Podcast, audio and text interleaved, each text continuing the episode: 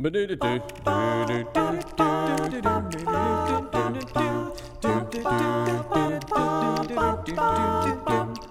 there, this is John from pureandsimplebible.com. Welcome back to the podcast. So happy you're here, and I'm thankful to have another great conversation with a good Christian man. This week, Timothy Ballard is joining me in the studio. Timothy is a member at the congregation I worship at. He's a great man of faith, a good friend. I'm so thankful for him and for his family. He delivered an excellent sermon this past Sunday on a, being a root bound Christian. And so I approached him and asked him if he'd be willing to come into the studio and just chat about it for a little bit. I think it's helpful for all Christians to hear.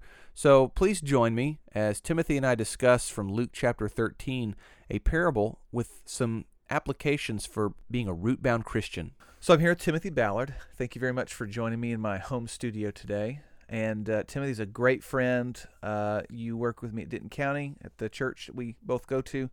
And you just spoke this past Sunday on a lesson you called Root Bound Christian. And I really like the way you introduced your study. So let's just go ahead and start there. Uh, you pose this concept that not very many people approve of waste when, you know, theoretically. W- what do you mean by that? Well, I can think of a small group, and I think they probably consist of people who own junkyards Right. and a landfill. But other than that, our society has basically done a lot of improvement in trying not to waste things. And, you know, we can see how that applies in our daily life. When gas was over $3 a gallon, did Mm. you go on any extra long drives just for fun? No, we walked. We walked everywhere. um, when we go out to eat and we buy a nice meal and some of that food goes back to the kitchen, we think, man, did I did I just waste some of that twenty dollar meal? uh-huh. Um, and the one that I think would hit everybody is this consideration to wasting time. Right. And you know, people go through a lot of uh, growth and development professionally so that they can be a very efficient employee. Mhm. And there's only so much time in a day. And so we download the apps on our phones and we set reminders and we try to be as productive as we can because there's so much to do. And we're trying to get all that stuff done in the time of day. And so we just don't like wasting our time. Right. And so, is that something that we consider spiritually? Mm. What do we waste as children of God? And the, the saddest thing that I can really think about is a, a Christian that's going to waste their life. And we don't, that's not something that sits well to think that there are people in our congregations that could potentially be wasting their life for God. So when you say uh, wasting a life, can you help me define that? Because it, it seems kind of broad, and maybe we can kind of focus it in a little bit. What do you mean by saying uh, a, a, a wasted life as a Christian? Well, the Bible teaches that a Christian that isn't growing is a waste to God. Okay. And again, that can maybe sting for somebody to hear that. Wait, but I'm the elect. Right. I've been chosen. right. But in what use are you finding yourself in the kingdom? Okay. You know, I could think about um, what use do I find myself in, and, and so I want to improve. You know, if I'm not improving, um, then I am wasting. And I, I'm sure you could think of some examples as well. The one that's maybe coming to my mind, um, I've been not personally, but studying with a lot of guys who work out a lot, and so I bring that up to them, and I say, hey, you know what? You know exactly what to do in the gym. And uh, if you don't go to the gym, you know that there's no stasis. It's either growing or shrinking of of your physical body, right? Your muscles. Um, what other ways or examples do we have that we're, we're familiar with this? The concept of either growing or wasting away. You know, not uh, just pl- sitting on a plateau. Well, you've got kids, and my kids aren't in school yet, but even we expect them to do their homework. Hmm. The students in school that aren't going to study are not going to perform well on the well on the test. Right. And so, you know, as we, you know, go through our years of grade school, there's this expectation that students are going to try hard on the test, they're going to try to get the bigger scholarship, they're going to try to go to the greater school. Mhm. And so when a student doesn't put in that investment, they might not get that scholarship. They might not go to the school of their choice. And it wasn't because anything was unfair, Yeah. but it was they didn't put in that growth early on. Okay. Well, this serves as a great introduction. I, I feel I hope that anybody who's listening um, is kind of agreeing with what we're saying. These are general principles that uh, growth is going to require that constant moving in a certain direction and not letting up on the gas, so to speak. So the big question uh, in this study uh, that I remember from Sunday was what happens to Christians who aren't deliberate in their growth? Well, yes, the the Bible contains so many uh, teachings and references to this principle of growth, and many of them are framed within the illustration of plants Oh, and how they bear fruit. right.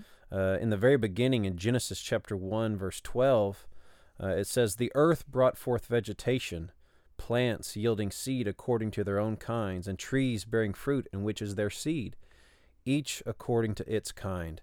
And God saw that it was good. And so this was a principle that was going to be kind of uh, borne out in creation, and it applies to us spiritually. And so Jesus used this teaching and this illustration to those uh, who were his audience. Right.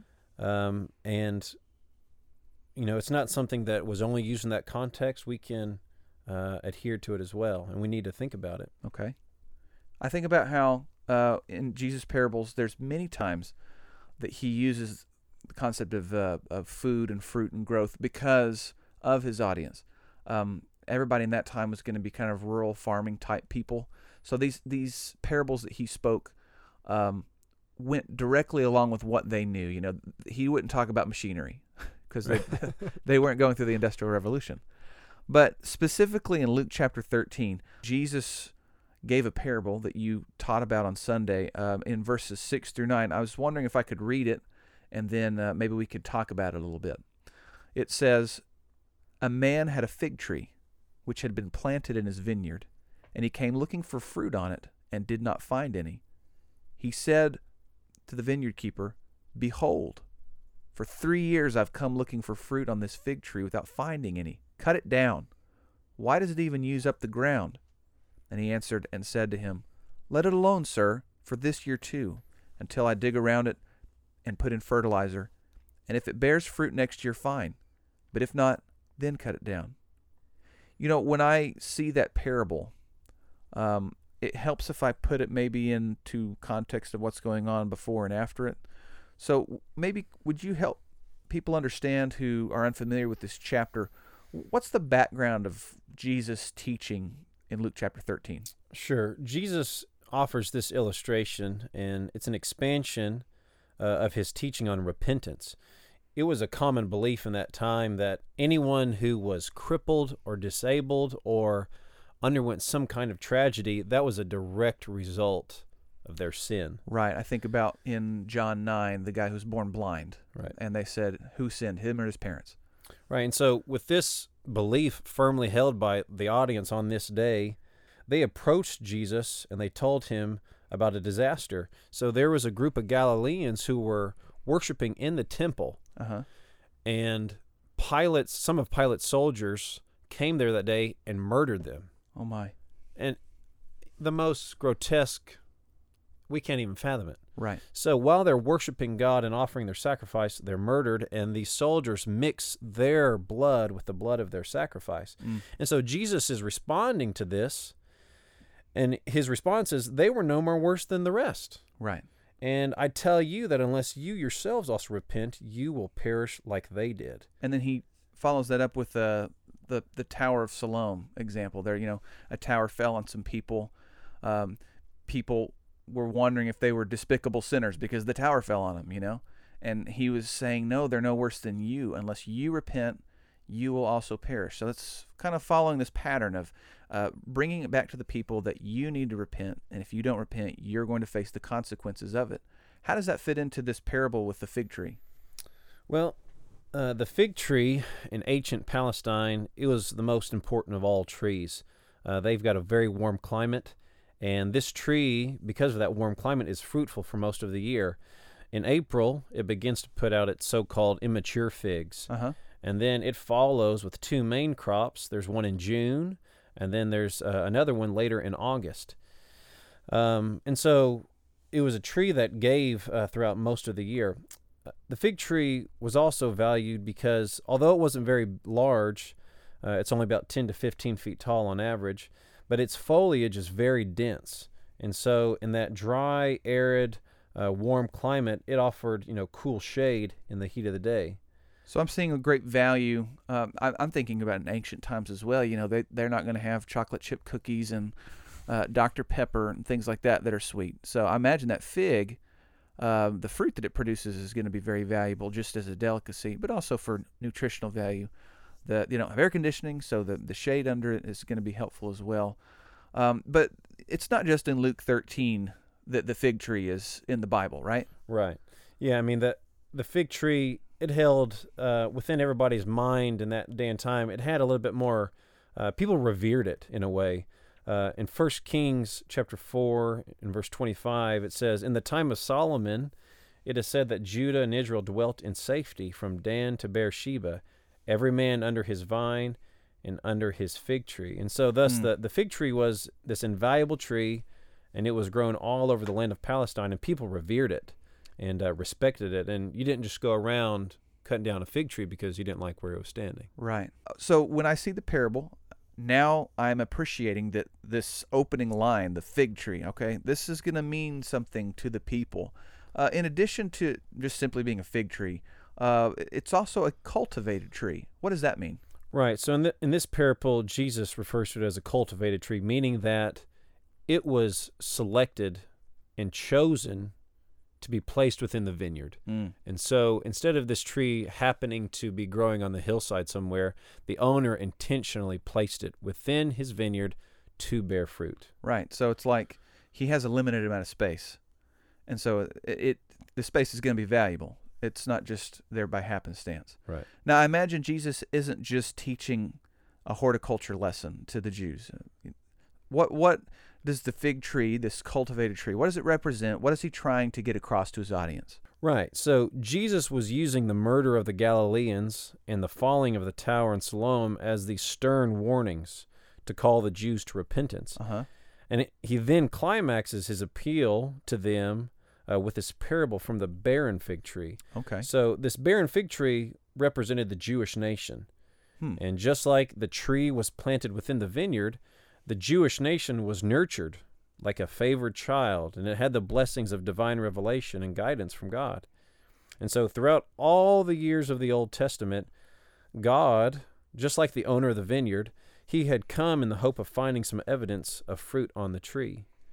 And Hmm. so, the owner's command to have the tree cut down, it symbolizes this impending devastation of Jerusalem and the Jewish nation as a whole, which we know, you know, would come uh, several decades later in AD 70. Right. And so the pleading of the vine dresser for a little more time means that God would give the rebellious nation of, uh, of, of Israel, you know, one more chance.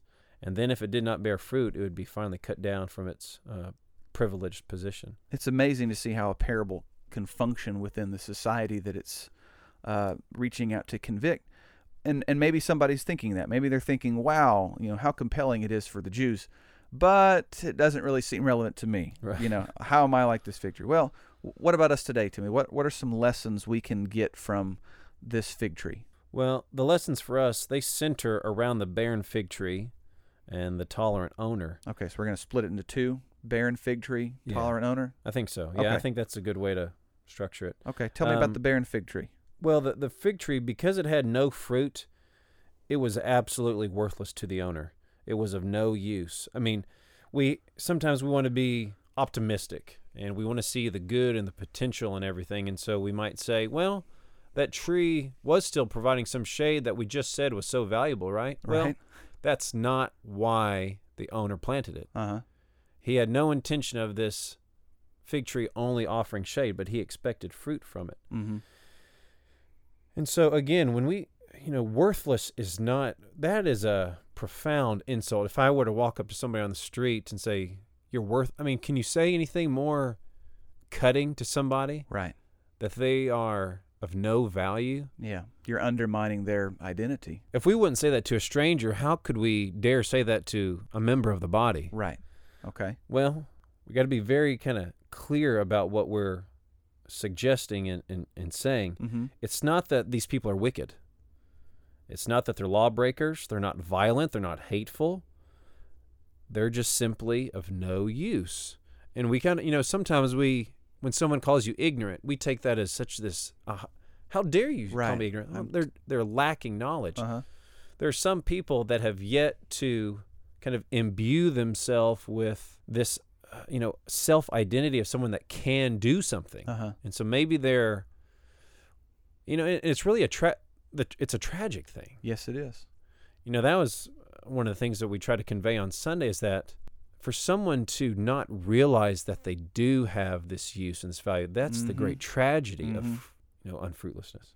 and it's repeated through the scriptures as well. The, the you know the concept that uh, you have value, but if you choose not to exercise that, then there is little use for uh, what you're doing in the kingdom. I think about Jesus' words in Matthew five thirteen, and it's a different uh, concept, but he uses the idea of salt, and he says if the salt loses its flavor, how can it be made salty again? It's then good for nothing but to be thrown out and trampled underfoot by men and uh, kind of like you said, you know, that's uncomfortable to hear, but I need to put my name in it. If Right. I, instead of me pointing out at everybody else, I'm just going to point at myself. If I am not being useful for the kingdom, if I'm not being the salt of the earth, then I'm only good to be thrown out. So help me maybe uh, continue to work this out. How can I uh, recognize this, the urgency of this? Well, you know, we could go look at more parables of Jesus. And in, in Matthew chapter 25, there are all these parables of judgment.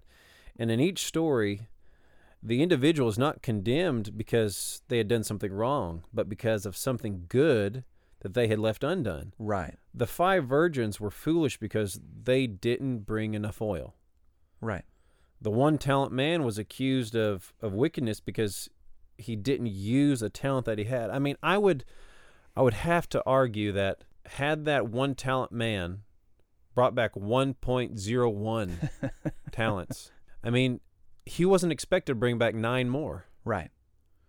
And the servant with two wasn't expected to bring back eight more. Uh huh. So just putting it to use is what God is interested in. It's not necessarily comparing the watermelon versus the grape. Correct. That's right. I mean, all fruit is valuable. And just like you were saying earlier, not everyone's going to get to go, you know, transplant themselves in another country and do mission work for three years. Mm-hmm. But they can work in a local congregation and do arguably what some people might unfairly see as a small thing. Right. We're the ones who seem to uh, maybe make different levels of service, Right. and so those who are at the higher level, we feel like, man, they're they're just produce they're pumping out the fruit, and we're down here, you know, sweeping up after everything, or we're you know just putting on a little bit of fruit. Um, if I were to continue looking at the the parable, uh, one of the lesson the lesson we just talked about is that uh, the danger of being useless.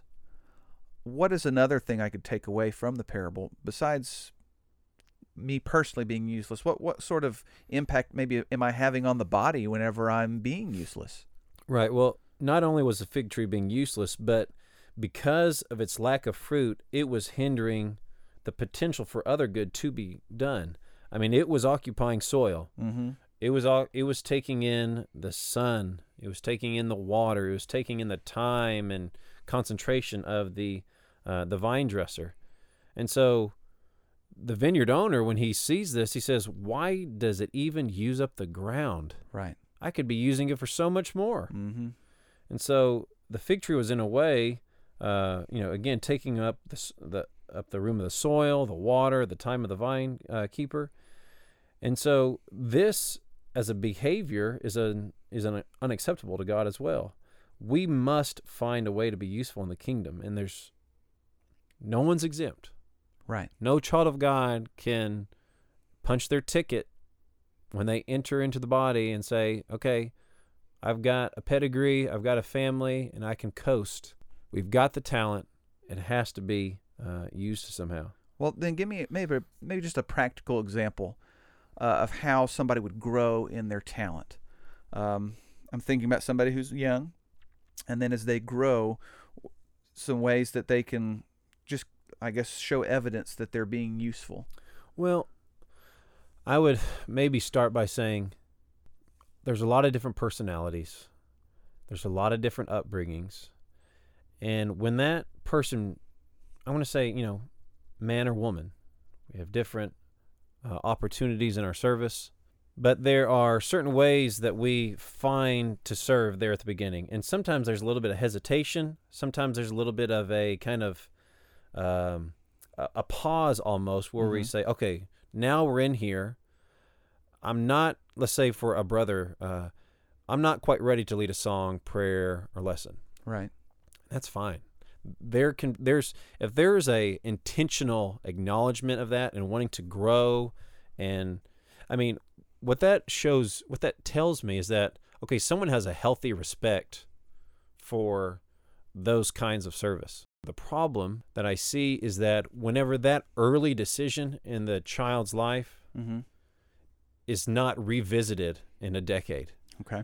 And so we look up, and there are brothers who decided at 15, 18, 20, I'm not ready to teach a lesson. And at 50, they're still using that answer. Okay. And so there's got to be a revisiting to these Right. things. And Right. so to say that, oh, I wasn't ready personally, I didn't have the experience, well, was there effort put forth in garnering uh, a little bit more experience so that you could do those things? I think about Hebrews chapter 6. Uh, you know, there was a group of people who were supposed to be eating solid food, but they were still drinking spiritual milk, so to speak. And so the spiritual babies. And nobody would accept, you know, when your kid is 5, 10, 15 years old, you know, if you're 15 coming in from school and like, hey, I'm ready for my milk, you know, we'd have a problem with that.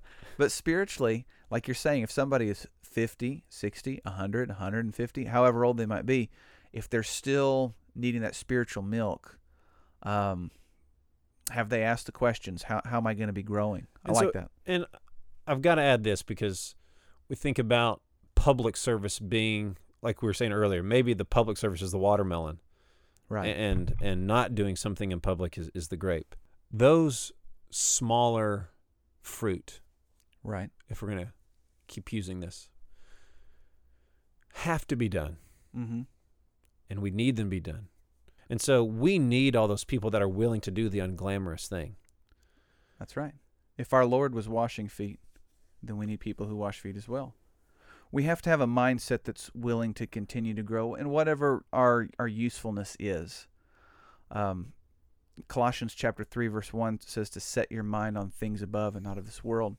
And so I, I like to use that scripture a lot to help people that, that what if you are doing background activities or if you are uh, doing things that are in the foreground, that you should have a mindset on growth to improve at that.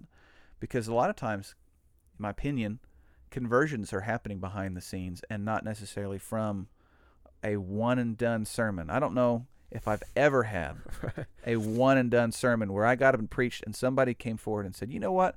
I had zero desire to be a Christian, but after that 30 minute sermon, I have every desire to be a Christian. Every conversion I've been a part of has always been days, weeks, months, however long, of working behind the scenes. So um, everybody can be useful and should be growing in that. Um, I'm thinking of a third and final thing that you talked about on Sunday. I know I need to be useful and I need to um not get in the way of others, but what's maybe a, a very drastic thing that happened to the fig tree that I can also take away from the parable? Right. Well, the owner, upon realizing that this thing was useless and it was taking up space, his response was to cut it down. And so that tree not bearing fruit invited destruction. Mm. Um, This is a common theme in the New Testament, though, right? Right, right. Yeah, I mean, yeah, over in Matthew 7 19, every tree that does not bear good fruit, it's cut down and it's cast into the fire.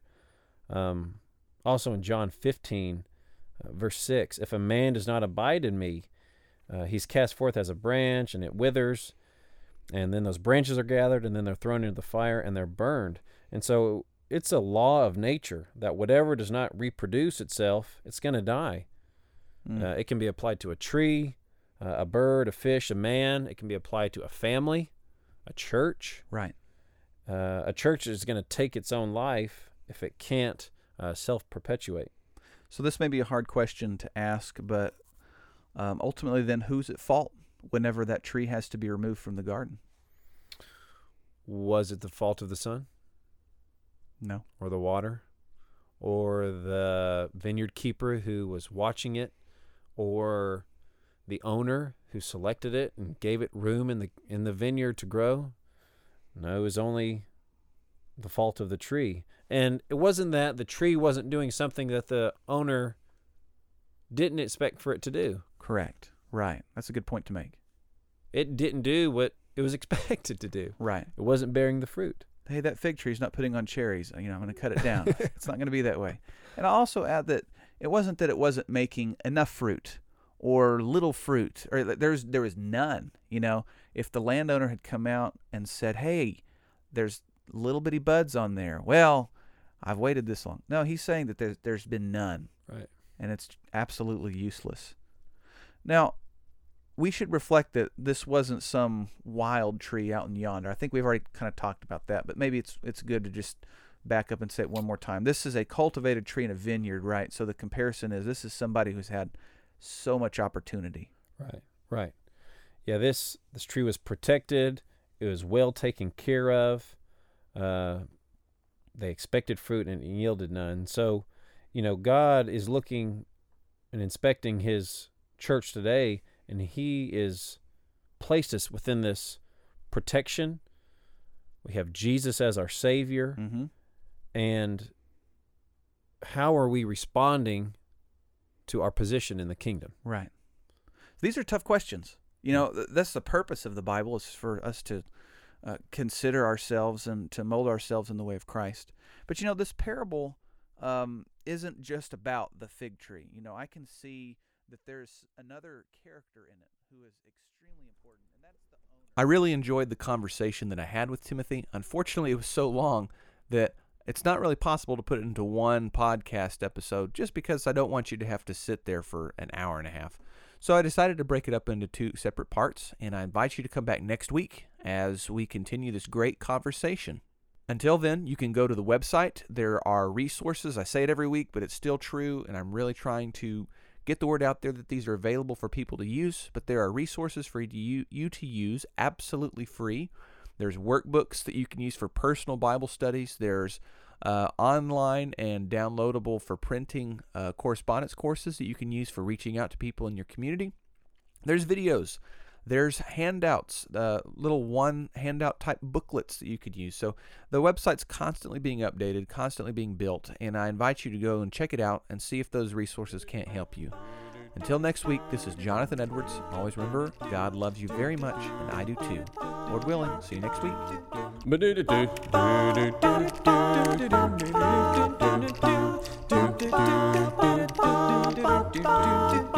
Well, I'm here to tell you a story, a story that is true about a judge by the name of Gideon. He was a man like me and